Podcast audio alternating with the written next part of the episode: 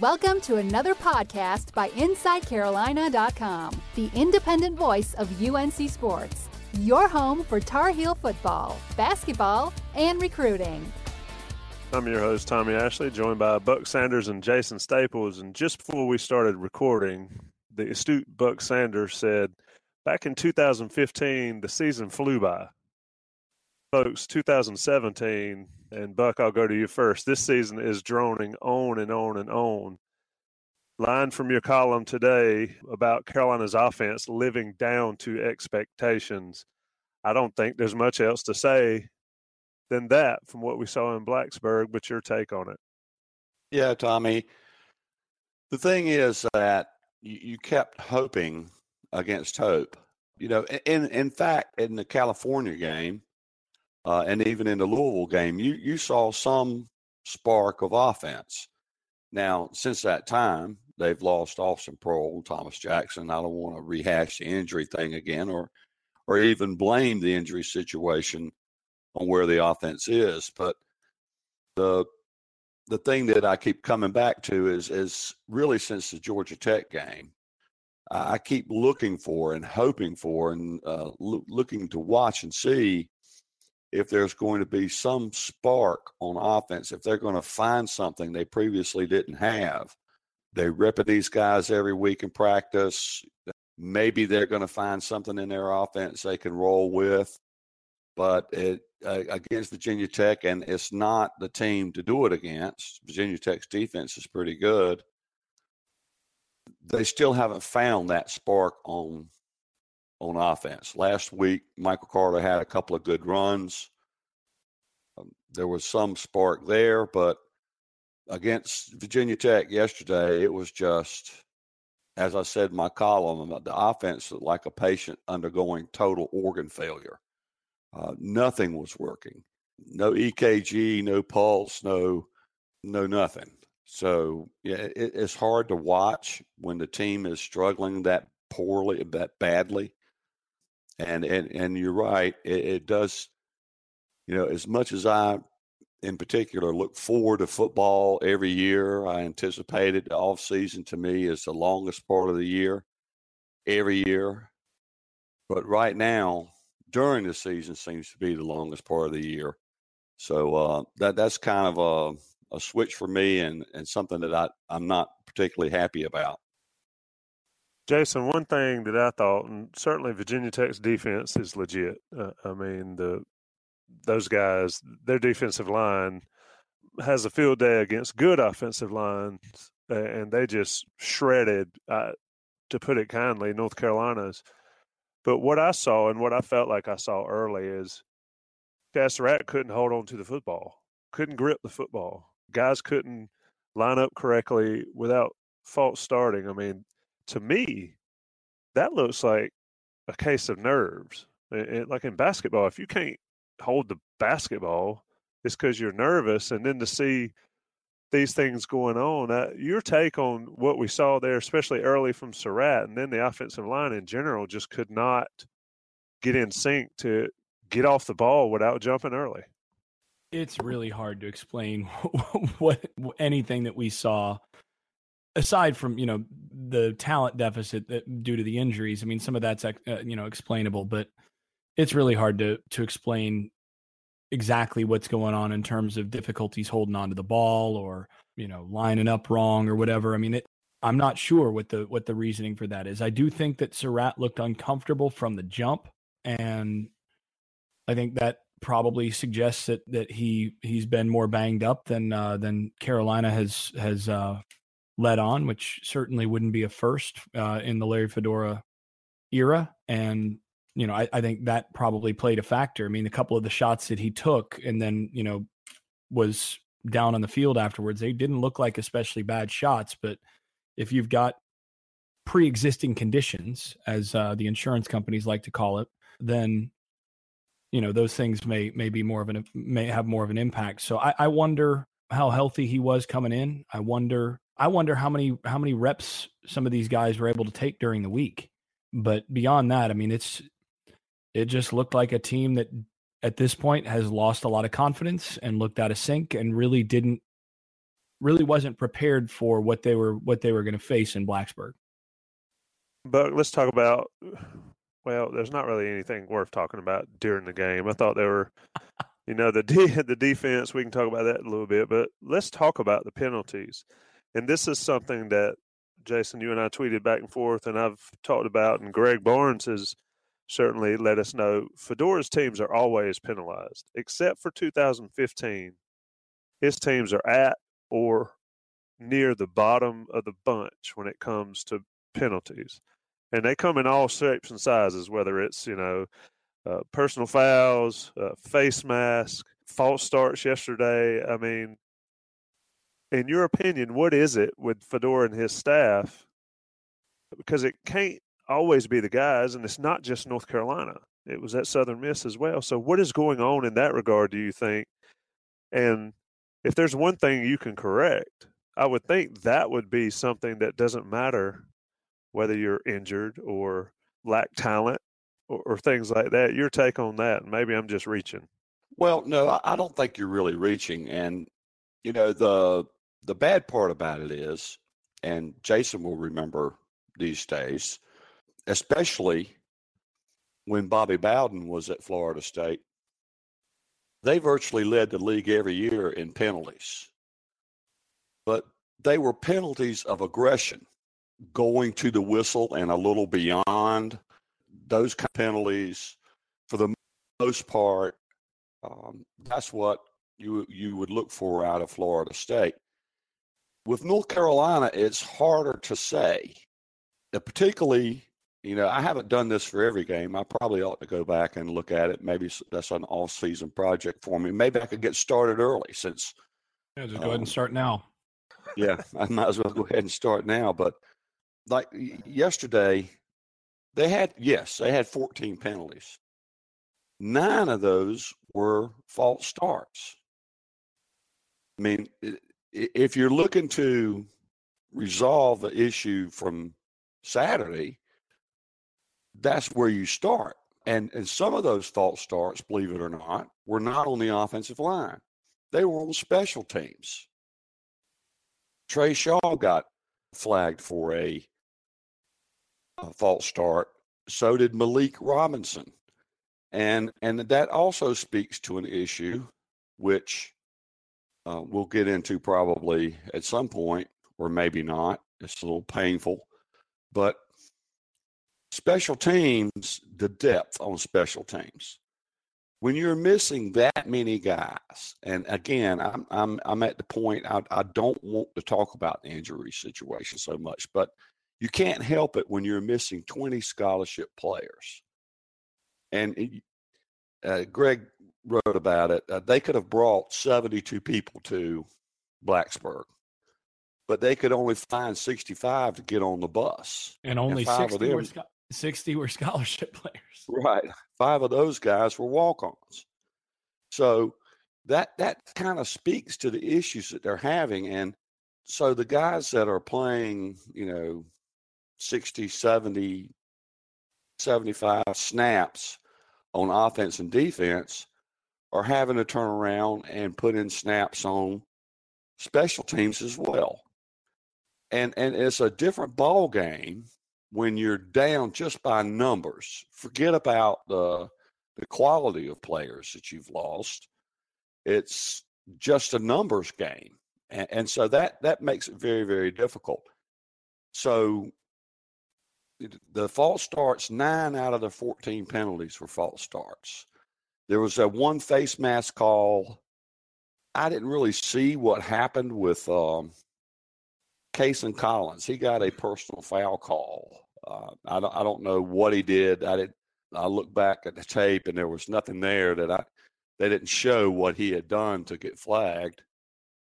So, outside of those two penalties, there, there was really nothing there that spoke to and, and even Stewart's penalty. I mean, you can get a face mask call and not be a hothead or have lost your temper or any of those things. So, it, as far as lack of discipline, it, the discipline that we were talking about is being able to stay in your stance as an offensive lineman without flinching before the ball's hiked. That's the discipline we're talking about. And uh, the crowd was loud, at, at no doubt, at, in uh, Lane Stadium. Well, as loud as it gets, homecoming and all that. that loud. But maybe that had an impact. But but that's that's the issue. If you can just get the offensive lineman, hey, wait for the ball snap before you get out of your stance. That would go a long way right there to clean up the penalties from Saturday. But my feeling is that's not always the case. It's not always about false starts and pre-snap penalties. It's one delay a game penalty on Surratt. Um, so they also had to call timeout coming out of a timeout or coming out of a change of possession, which is unacceptable. But yeah. All right, Jason, I was done. I was done ranting, Tommy. So you can. Well, that was along. a. I'm not sure that was much of a rant. Not at least what I've seen in the past, Jason. this, this season's taking the energy out of Buck, man. so, yeah, Jason, I'm gonna have to. I would start drinking Red Bull, but I'm not sure that's a good idea. No, I think you're going to be drinking some other stuff if I I know how it goes on on this kind of season. yeah, that that started a while back, even on Sunday. It's been that kind of that kind of year. Jason, how mm-hmm. does how does a staff seriously serious question as a staff and honestly Fedora doesn't seem concerned about it, but how do you correct the penalty issue? Just you know, not necessarily talking about Carolina. I mean, four false starts on one player, nine false starts on the offense. I can deal with MJ Stewart's face mask. I, I do not understand why an offensive player is allowed to stiff arm and grab a face mask and nothing occurs. And it just looked like it ticked off MJ and he took it out on the guy. But how do you correct the penalty issue as a coaching staff if you have that problem with your team? I think the first step is that you do care about it. so you said it didn't seem like uh, Fedora was concerned, all that concerned about it. Well, the first thing is that that you make it a point of emphasis as far as one of the little details that you have to be that you have to get straight. It's part of what it is to be a disciplined team. It's part of part of what you you know what you have to continue to work on, and you have to rep things in practice in ways that when guys commit penalties in practice, they have to pay the price and you know so that's that's a big part of the uh of that of that role i mean i, I actually had a similar issue with some penalties with my position group a couple weeks ago where we normally as a receiver group you know you, with receivers you're not supposed to go on on sound you you you always look in and, and go on on the movement of the football because there's just no excuse to to jump off sides as a receiver. You're looking at the ball and you you work in there, and you know you can tell him that all you want. And we we'd worked with him on that a little bit, told him that, and then we got into a game, what, this is three weeks ago now. And our guys, on the first drive, we had receivers false start three different times on the same drive, first drive. On one of those plays, three wide receivers jumped off sides at the same time. Now we're yelling at him, watch the ball, watch, the, and they, and then we get back. Well, it was on one and we're going we don't care watch the ball we've we've talked about this all year well you know what sometimes talking about it sometimes emphasizing that isn't enough. So you know they had to pay the pay the price for penalties the next week. And beyond that what we did is we changed the way that we practiced. Instead of doing our usual 7 on 7 and our you know passing drills and so on where the quarterback, you know, basically goes on movement where, you know, you just snap it or the quarterback just gives a go and somebody snaps it. The quarterback would go through cadence and call signals and give a go, go, you know, go through hard count or whatever. And we just randomly snap the ball, have whoever was snapping it just randomly toss it. And if a receiver moved, then the receiver immediately had to do up downs. You get pulled out, immediately. You go over there and you do up downs while somebody else is, is getting your rep. We haven't had a, a, a wide receiver jump off since. We've been doing that in practice now for for a few weeks. That's just how we're doing it now. And you know, we haven't had it we haven't had that problem. Now that you know, we may at some point somebody may do it again, but what we what we did basically addressed it as a system as a systemic issue. And it was by finding you know finding what what they weren't getting in terms of practice is one thing to tell guys something it's another thing to require it of them on a day on a daily basis in terms of the, that kind of attention to detail and we got it fixed. That's the sort of thing you have to do so whether that means you know you you make it difficult constantly in practice where on special teams you're going on hard counts you're going you know you, you try to pipe in noise you try to do all sorts of different things. Same thing in terms of uh, in terms of offense and defense you know you're always doing stuff on hard counts you're changing stuff making sure guys are going on on the, on this and then they actually have you have to take the time and practice to punish in order for that stuff to to really to really sit so it has to be a point of emphasis. You have to focus on getting those little details right and holding guys accountable for those details on a daily basis, or it's not going to get fixed in games. Tommy, uh, if I could jump in a second, part of Jason's prescription or interesting issue about can them do up downs or whatever when they get things wrong in practice and so on and so forth the announcers on watching the game talked about how tired North Carolina looked in the first quarter. These guys are just beat up. And they, they were on, I guess, their eighth straight game without a bye. They haven't had a bye so far, which has been great for North Carolina, right? With all the injuries they've had. They've had plenty of time to you know, rest guys up. But they've played eight straight games. Next week will be their ninth straight game in a row. And so uh, they're getting to bye very, very late. Factor in 20 scholarships sitting on the sideline. Who's going to be really comfortable telling, name a guy, RJ Prince or Nick Polino or whoever that false starts, hey, give me uh, 20 up downs or 30 up downs or whatever these guys looks like they look like they're dead. And and there there is an I really believe there's an exhaustion issue in play here. I mean, they've been going since fall camp and they are getting a lot more reps because there's fewer players to get reps in practice. So, you know, what are you going to do if somebody screws up? Are you going to have have them run stadium steps from like five to six o'clock the next morning? there gets to be a point where some remedies that might normally be there for you just don't make a lot of sense, might even be counterproductive. I don't know how you fix it either, but this is kind of aside from from Jason's point about uh, how you fix penalties. It's just that I, I think this team is physically worn down, and uh, it shows up. It it shows up in a, in a lot of different ways. And when you're physically tired, you're mentally tired. I don't that's just disagree. another point. That's sorry just another point to bring into the mix. Yeah, and I'm sorry for talking over you, but I, I don't, I don't disagree with anything you said there. But this is not the first year they've been terrible. No, no. I, and I wasn't. My... I wasn't really speaking to the. I really wasn't speaking to the to the penalty situation at all. I was just that Jason brought up that point of you know we discipline them well, that just brings up the the fact that they haven't had a bye. They're heading into their ninth game against Miami, and uh, with no break, it just it's just aggravates makes a bad situation worse. This is unrelated to the penalty situation. Right.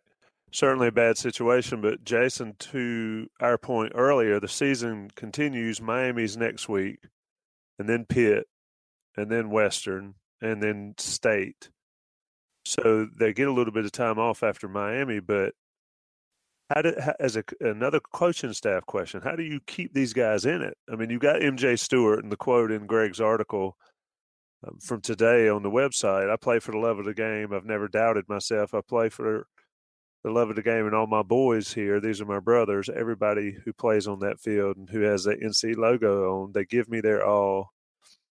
So I'm gonna give them my all. But how do you keep your guys going when you it's one thing to lose and have a tight game and you can say, oh, if we could just maybe one play, but they got their butts kicked Saturday severely. That's got to be a problem and the morale on top of all every uh, everything else we've talked about. Miami coming to town, certainly the potential is there for that to be a repeat of this past Saturday. So, tell me how, if you were coaching this team, how you keep those guys on track, keep the locker room together, and keep some sort of not positive outlook, but certainly keep it from going to the negative. Well, I mean, I don't think you can entirely prevent things from going to a negative. I mean, you've got to be honest. Players know when you're when you're blowing smoke. So you've got to be honest. You can't talk about, you know, goals that aren't aren't on the table or whatever. With some of the guys it's easier. With a guy like MJ Stewart, you basically say, "Listen, you're not just at this point you're not playing just for the team here. You're playing for Sundays. So just try to put the, you know, do your job the best you can, continue to play at a high level and try to give some some good film to the guys that are going to be looking at you, you know, and seeing how you're going to play when your team isn't isn't playing very well. Those guys it's easy. It's easier, right? You just talk to those guys and say, "Listen, you you're in a money year. Go out and just keep earning your money. Do do everything you can to be the best player you can and and we'll try to ride with you."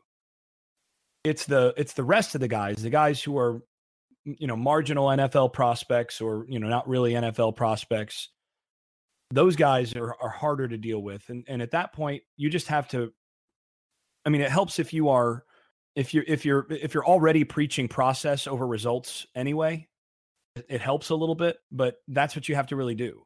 You you you you you have to emphasize that what we're working for toward here is to get better rep after rep, day after day, do our job. And if we do what we're supposed to do and we do it right and we do it with high intensity, we do it with enthusiasm, the results will come.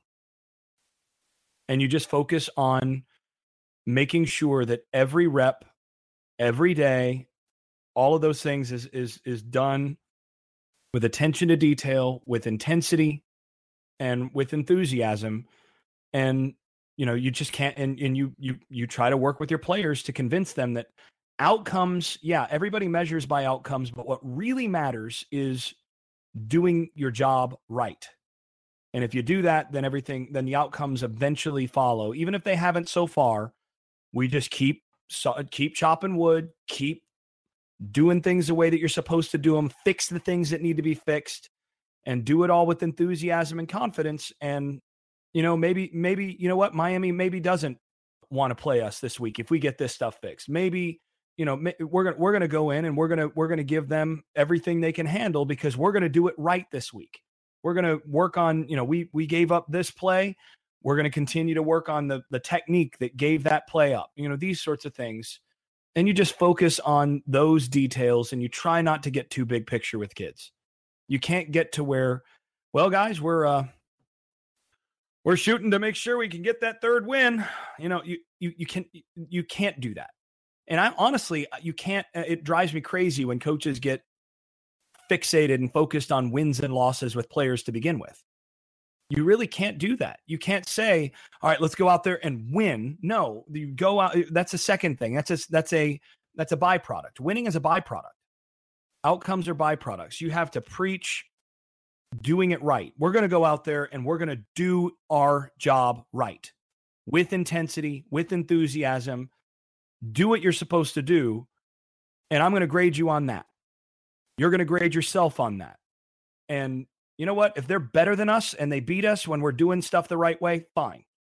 But we are not going to go out there and not do our jobs and we're we're not going to make it easy on people. That's the stuff you have to do. You have to preach that from beginning to end and that message doesn't really change. If you're already preaching that, it doesn't really change. And you just continue to to to go with that. And then the only thing that really changes at this point is if if a player or multiple players look like they're no longer buying in, look like they're no longer doing what they're asked to do or you know they're they're starting to check out then you have to start cutting into playing time and you start you know maybe go bringing in a younger guy bringing in you know some other other uh, other other players if the effort level starts to change if the enthusiasm starts going away then then then you have to p- pull on that motivation lever which is just playing time and you know you start to build for the future with the next guy. Good stuff jason. I agree there. As a coach i've never coached to win a coach for the process, and the wins will come if you do it right. But Carolina could do it perfectly and still struggle to put points on the board, struggle to be competitive in ball games against this schedule. Well, I don't know that. I mean, if they did it perfectly, they they they'd be in ball games. They just haven't done a whole lot of anything perfectly. Yeah, I agree there, and not a whole lot left to say. But your column was excellent. Look forward to reading them this week. I know they'll be tough. Carolina and Miami and Kenan Stadium on Saturday, twelve noon. We'll be with you at the WCHL Inside Tail- Tailgate Show. That should be fun. I'm gonna wrap this show. Jason Buck, appreciate you joining me. Thanks, Tommy. Thank you, Tommy. Thanks for listening to InsideCarolina.com, the independent voice of UNC Sports, your home for Tar Heel football, basketball, and recruiting.